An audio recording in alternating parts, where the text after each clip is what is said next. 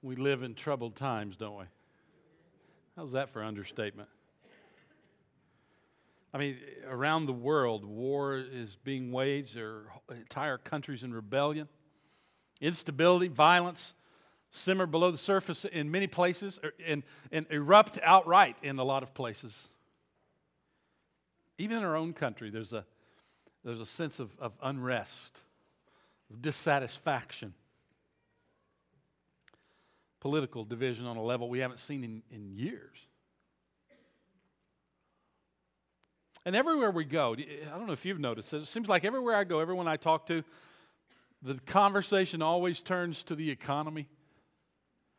I mean, something to do with the economy. These last couple of weeks, last 3 weeks or so, we've had our eye on the gasoline prices. Man, what's going to happen with that? I mean, how can we stay ahead? How can we keep up when the cost of things keep going up?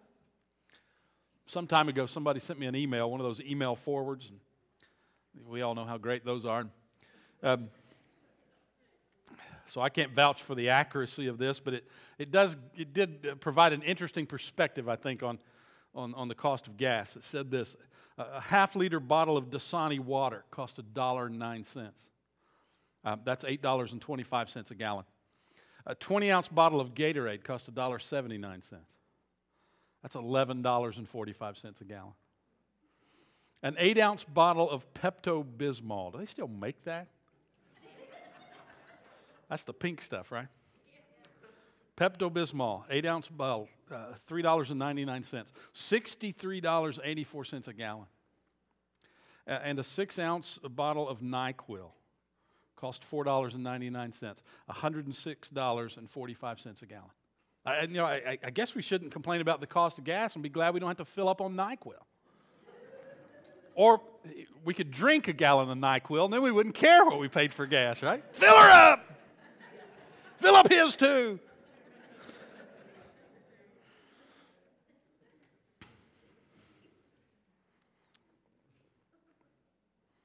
But beyond all that's going on in the world around us, some of us are suffering physical pain and loss. I mean, we have folks among us who've lost people they love just in the last year or so. Some of us are struggling to hang on to jobs or even to find a job. Some of us are having to fight to keep relationships together.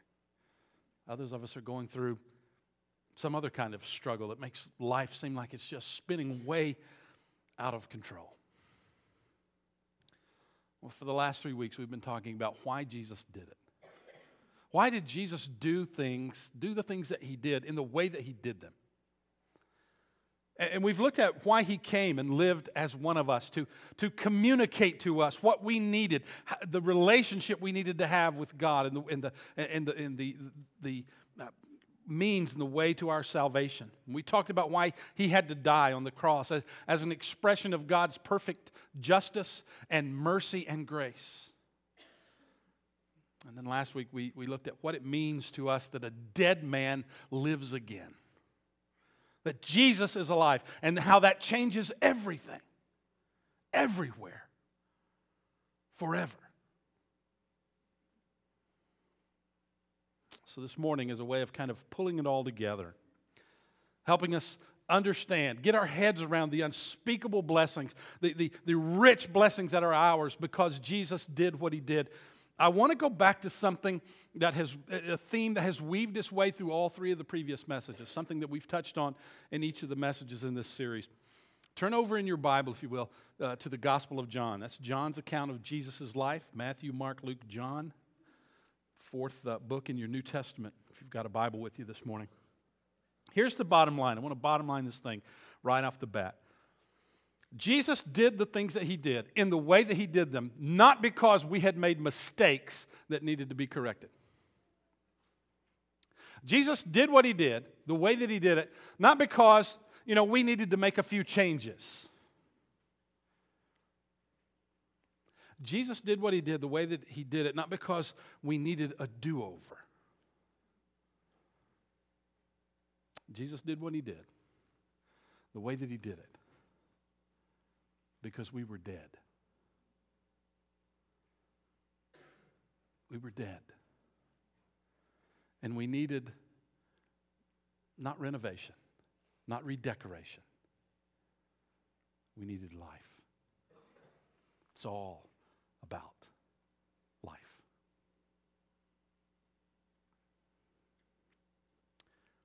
By the time you get to John chapter 13, the followers of Jesus are really going through a difficult time. I mean, troubled times seem to be following them around. Jesus is getting ready to leave them. He's just a few hours away from being arrested at this point, and he wants to give them some instruction. He wants to give them some comfort. So he calls them all together, calls his followers, his closest followers together for a meal, a final meal together on the night before he's arrested. Jesus knows that they're about to experience a roller coaster of emotions, and that there's going to be confusion and fear and discouragement, and then that's going to give way to elation and ecstasy and energy. And so he's trying to prepare them. And so when chapter 13 opens, Jesus does something very unusual. He wraps a towel around his waist, and he takes a basin of water, and he begins to wash his followers' feet.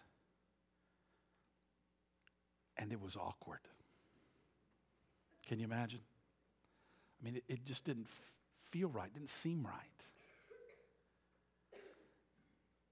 Jesus, my teacher, my rabbi, my master, washing my feet, that's not right. In fact, you know, this is the job, this is household servant 101. This is the entry-level servant position, to wash the feet of the guests. It seems humiliating for Jesus to do that. But Jesus is preparing them, because in just a little over 12 hours, he's going to be humiliated. He's going to serve them to the point of dying. So it's all preparation. But there's another reason this is awkward. According to Luke, they had just been arguing about something, Jesus' followers had. They'd been arguing about who was the greatest. Can you imagine having that conversation in the presence of Jesus? Who started it, you think? I don't know who started it. Probably one of the tax collectors. They're lowlifes anyway. They probably started it. I apologize if you work for the IRS. I apologize that you work for the IRS. We put it like that. Which one of us is the greatest, you think? How about the man with the towel and the basin of water? How's that for an expression of greatness? It was awkward. Then they're eating, they're enjoying their meal together, and Jesus says, one of you is going to betray me. One of you is going to give me over to the very men who want to kill me. And you notice that it makes them all nervous. I mean, we like to think that we would have said, oh, well, it's not going to be me. But for them, it was a question. Lord, is it me? They knew what they were capable of. Made them nervous. Jesus tells them he's going to leave them. In verse 33 in John 13, he says, "Dear children, I will be with you only a little longer." And while they're still trying to process that, Jesus predicts that Peter, the top follower, I mean the leader among the group, other than Jesus, that he is going to deny even knowing Jesus when a little bit of pressure is put on him. Man, what a night. I mean, think about it. They're confused, and it feels strange when Jesus washes their feet. They're troubled by the news. It makes them nervous to think that one of them is a traitor, and could it possibly be me? They're devastated at the thought of their Lord, their master, this man they'd given their lives to the last 3 years, going away. And they just can't believe that the original rock, way before Dwayne Johnson, that he's going to deny knowing Jesus, turn his back on him. These are troubled times. And that's the background for what Jesus is about to say in chapter 14. Because Jesus brings himself and brings life into their troubled times. He brings life to them in the midst of this situation when they are afraid and confused and don't know what to do. Let's look at John chapter 14. We'll read verses 1 through 6.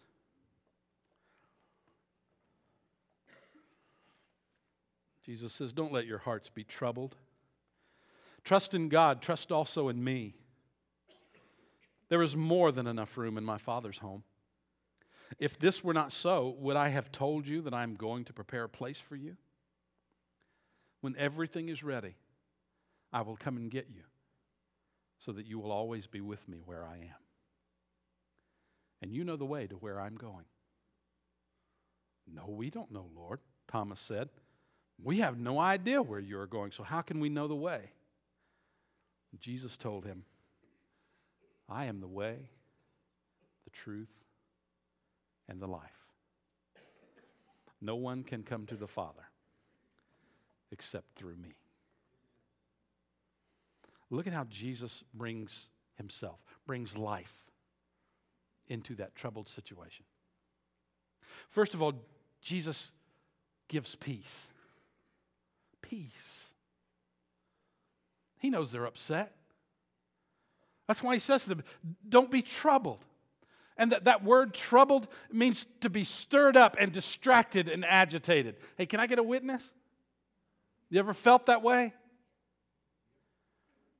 It means to be filled with dread and fear. It means someone who has lost all sense of perspective, and they've lost any sense of peace they might have felt, and that what is happening, what's generating inside of them, is just a constant state of turmoil and anxiety and worry and fear. And it's into all that that Jesus says, "Don't let your hearts be troubled." Now, I'm glad Jesus kept on talking there, because if that was all he said, that would just tick me off. Haven't you had those conversations with people where you kind of pour out your heart, kind of let your guard down a little bit, draw the curtain a little bit, and reveal, "Boy, I'm really struggling with this," and they pat your hand and say, "Ah, it's going to be okay. Oh, don't you worry." I mean, isn't that how you feel? They're talking like they don't have a clue. Jesus says, "Don't let your hearts be troubled." And if that's all he had said, oh, well, thanks, Jesus. That makes me feel so much better. Don't let my heart be troubled. Okay. It's easy to say to someone who's frightened and confused and troubled, but how are they supposed to do that? Well, the answer is found in what Jesus said next. Trust in God, trust also in me. There's another building block right there. There's Jesus again saying, "Hey, I am God. You've trusted him. You've grown up. This religion, this lifestyle, this ethnicity that you've embraced tells you that there is one God. You trust in him. Trust in me. You can trust in me the same way you trust in God."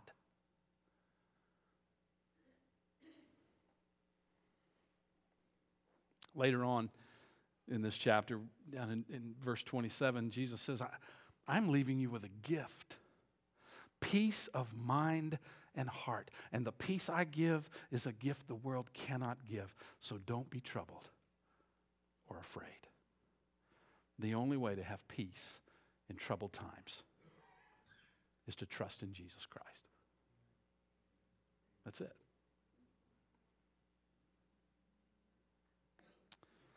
Secondly, Jesus tells them about a place.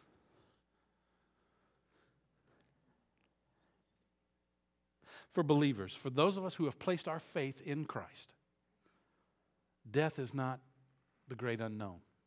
Death is not a journey, a scary journey into something that we don't know about. We are assured that there is a place where we will go to be with the Lord. Again, in verse 2, there is more than enough room in my Father's home. Jesus says, if that weren't the case, I wouldn't have told you I was going to prepare a place for you there. And maybe you're looking at a translation, or you're familiar with a translation that says something like, "In my Father's house are many mansions." What Jesus is saying, he's not talking about size.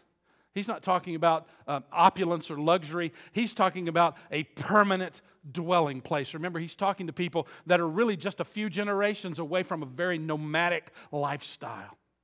people who had, hundreds of years before that, had to wander all over the wilderness for 40 years. Even in the town, the home that they considered to be their own, a foreign government is in control, telling them what to do, in charge of how they live. And Jesus is saying, I'm going to prepare you a place, you a dwelling place, a permanent place where you can live and dwell. We're heading to a place that will last forever. Too often we think of this as the land of the living. And we think that when we die, we're going, to the land of the dead. But the truth is just the opposite. This is the land of death and dying. And when we leave this place, we're going to a place where we will never die. A place of eternal life. And for the believer, it will be a place of eternal joy in the presence of God. For the unbeliever, it will be a place of eternal torment. The torment of knowing that we are separated from God forever. But everybody lives forever in one place or another. Jesus says, I'm going to prepare a place for you. I'm going to prepare a place for you. He was using language they were very familiar with in that day. No internet, no phones, no way to make advance reservations when they traveled. So very often, if you had a servant, you would send them ahead of you into the town where you were going. Or if you didn't have a servant, maybe you could afford to pay someone, and they would leave a couple of days ahead of you, and they would make provision for you in the places where you were going to be traveling. Jesus says, I'm gone ahead. I've got to leave you, but one of the reasons is I'm going ahead to prepare a place for you.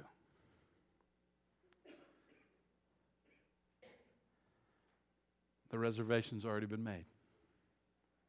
The rooms are ready for those who have put their faith and trust in Jesus Christ. Hey, heaven is a prepared place for a prepared people. It's not something that we hope we might get into.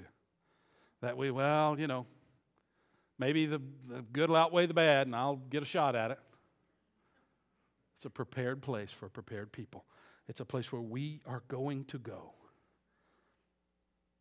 And because of that, we can have peace in troubled times. And then Jesus makes a promise. It's in verse 3. When everything's ready, I'll come back and get you, so that you will always be with me where I am. Jesus says, I've just told you about the place that I'm prepared for you, that I'm preparing for you, but I'm not just telling you about it. I'm not just giving you a map. I'm making you a promise that I'm going to come back to you and take you to be with me where I am forever. Hey, that's Jesus' personal guarantee that if we put our faith in him, we will be with him forever. It's his promise. And you know what? The Bible is full of promises that God has made, and not one of them has ever been broken. Psalm 145 verse 13 says, the Lord always keeps his promises. He is gracious in all he does. Jesus has made us a promise. When everything's ready, when the time is right, I'm going to come back and get you. Not to chase a rabbit too far off the trail, but I got time.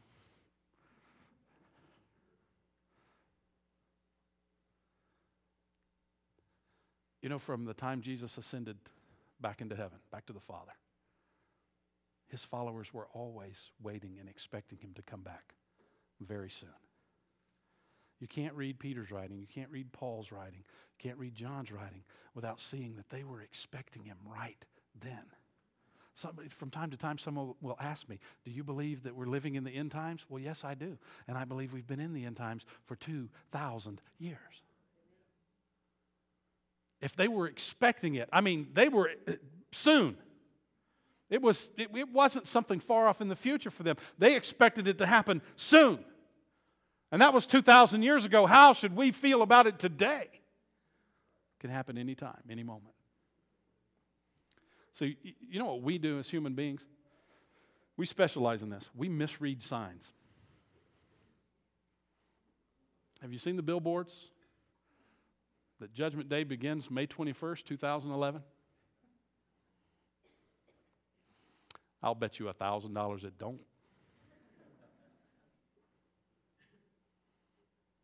We misread the signs. Jesus says, when everything's ready, then I'm going to come back. Not a minute before, and not a minute later than that.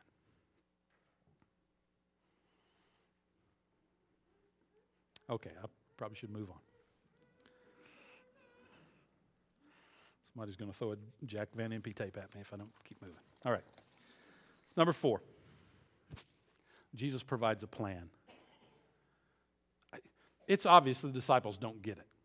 Okay, they don't get it. I mean, what in the world is Jesus talking about? And, you know, it's like I said a few weeks ago, they kind of bluff their way through. Oh, yeah, okay, that. Yeah, you're going somewhere. Yeah, we know all about that. Thomas is the only one to speak up. And poor old Thomas gets a bad rap, doesn't he? What do we call him? We don't even say Thomas. Doubting Thomas. I'd just like to have to carry that around with you for the rest of history, rest of human history. You can't just be Thomas. You can't just be, one of the twins. You're the doubter. But you know what he was? He was the only one willing to ask the question. Lord, we don't know where you're going. How in the world do we know where you're going? We don't know.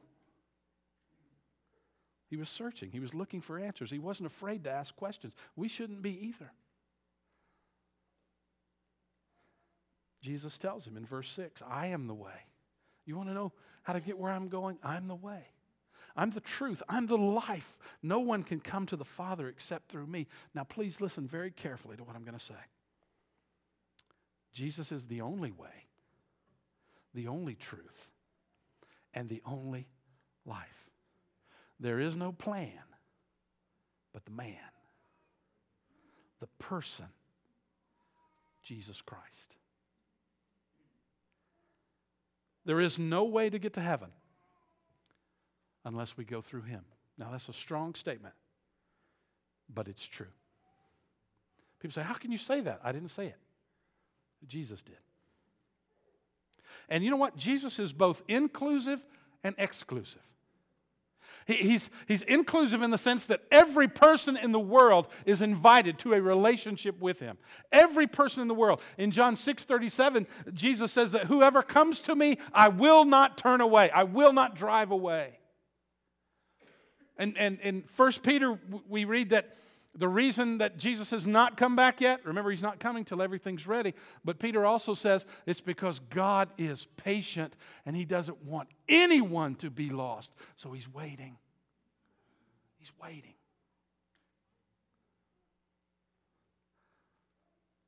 But Jesus is also exclusive in the sense that there is no other way to get to heaven except through him.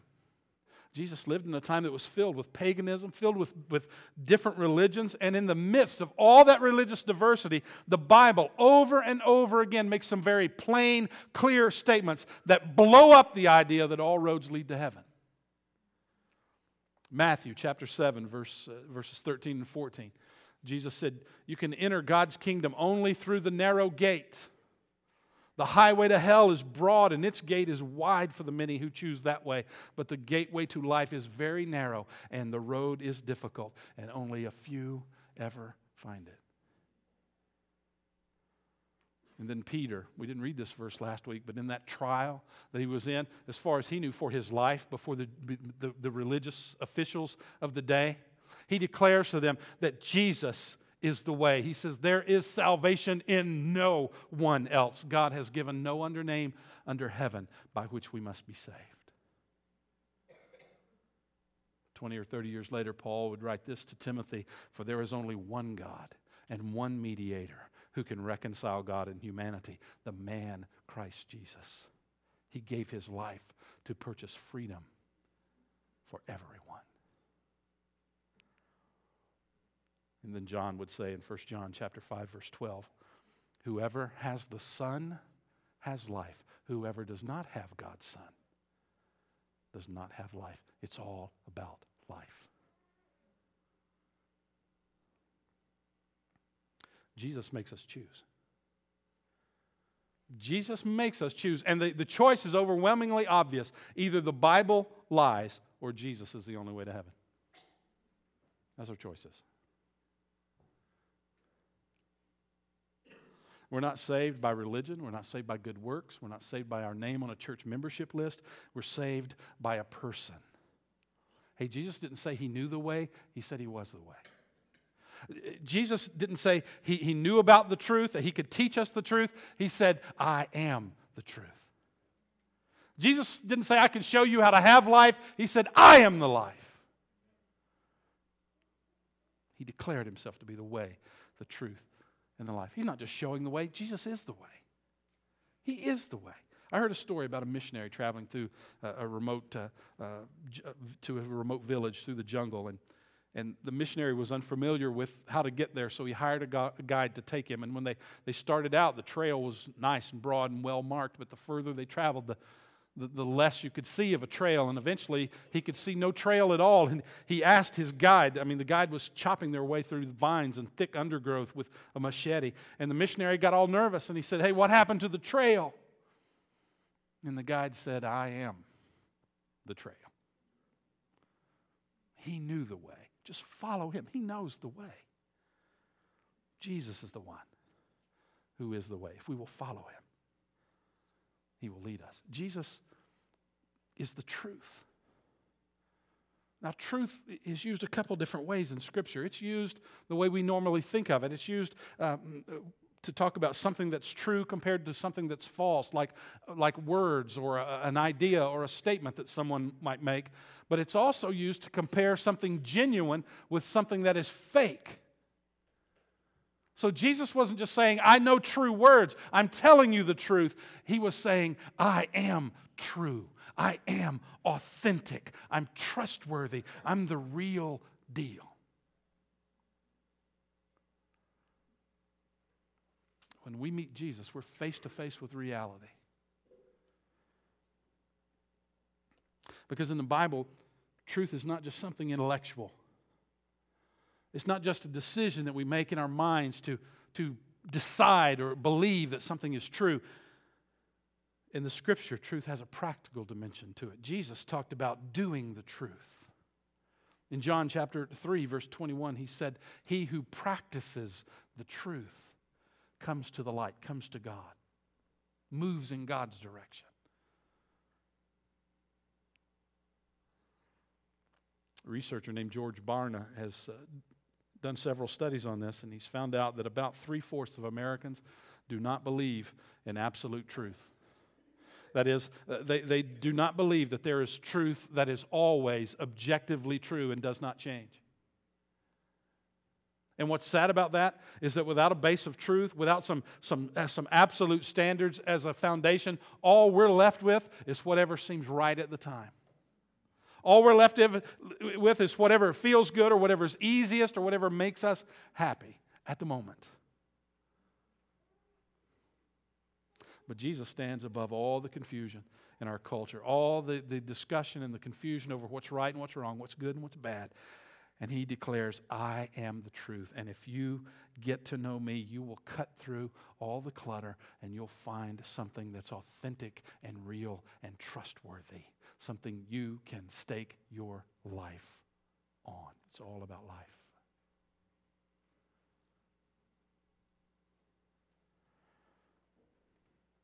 That's why Paul could write in the book of Hebrews that Jesus Christ is the same yesterday, today, and forever. And Jesus is the way. He's the truth. Jesus is the life. Again, in John's gospel, that word life doesn't just describe existence. Doesn't just describe being conscious and able to draw breath. It describes the relationship that we have with God. When we have life, we're related to God. When we are dead, we are not related to God. We are separated from him. We're dead without him.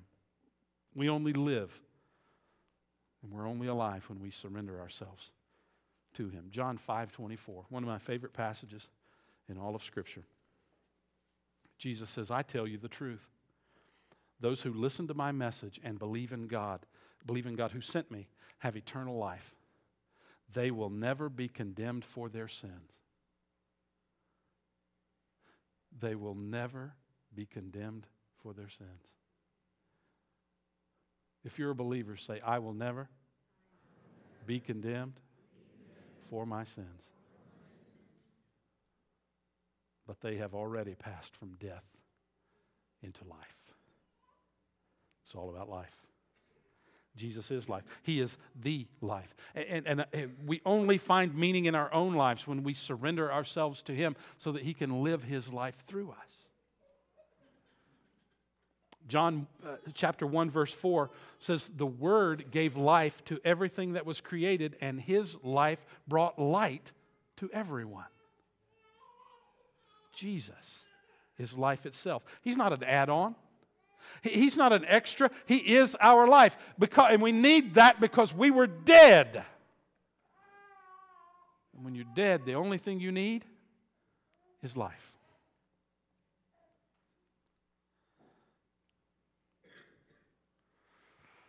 Three ways. I want to close out with this. I'm going to give you three, I think, practical ways we can put this powerful truth to work in our own lives.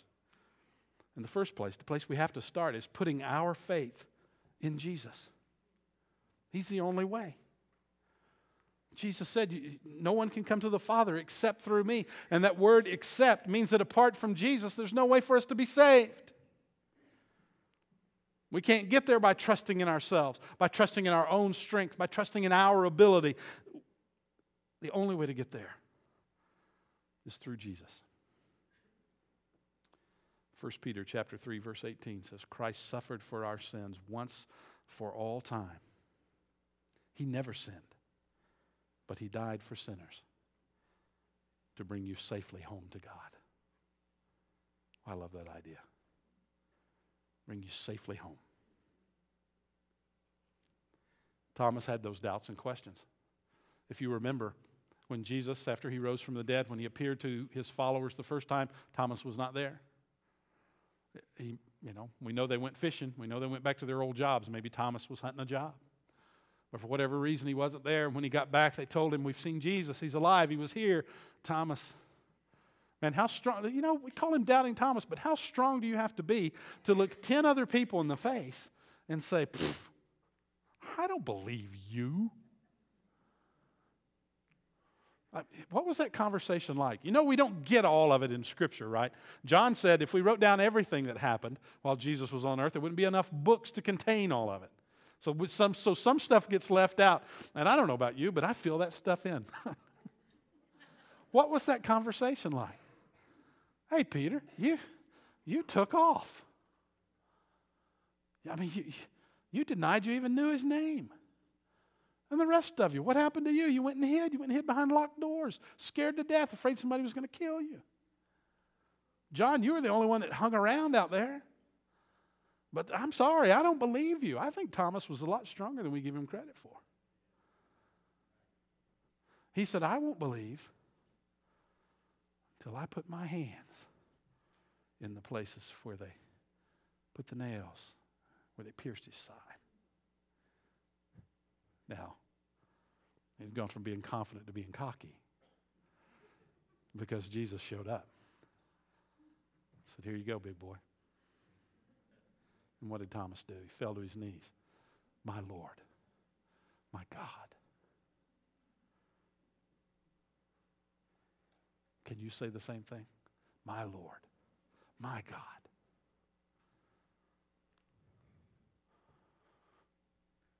Let's put our faith in Jesus. The second thing, we need to tell others about Jesus. Now listen carefully to what I'm going to say. We do not have to make Jesus more attractive to people. He is the way, the truth, and the life. He stands on His own. We don't have to dress Him up. We don't have to sell Him to anybody. We just have to tell other people about Him. We just have to point them to Jesus, and He'll take care of the rest. He's the truth. He can stand up to examination. He can stand up to investigation. We just tell. And I'll tell you what. We need to lose our arrogant, mean, prideful attitude when we're telling people about Jesus. It doesn't win anybody. It never won a soul. There are people out there who don't have the same understanding of truth as we do. Again, our job is to be loving and patient and kind with people who aren't where we are yet.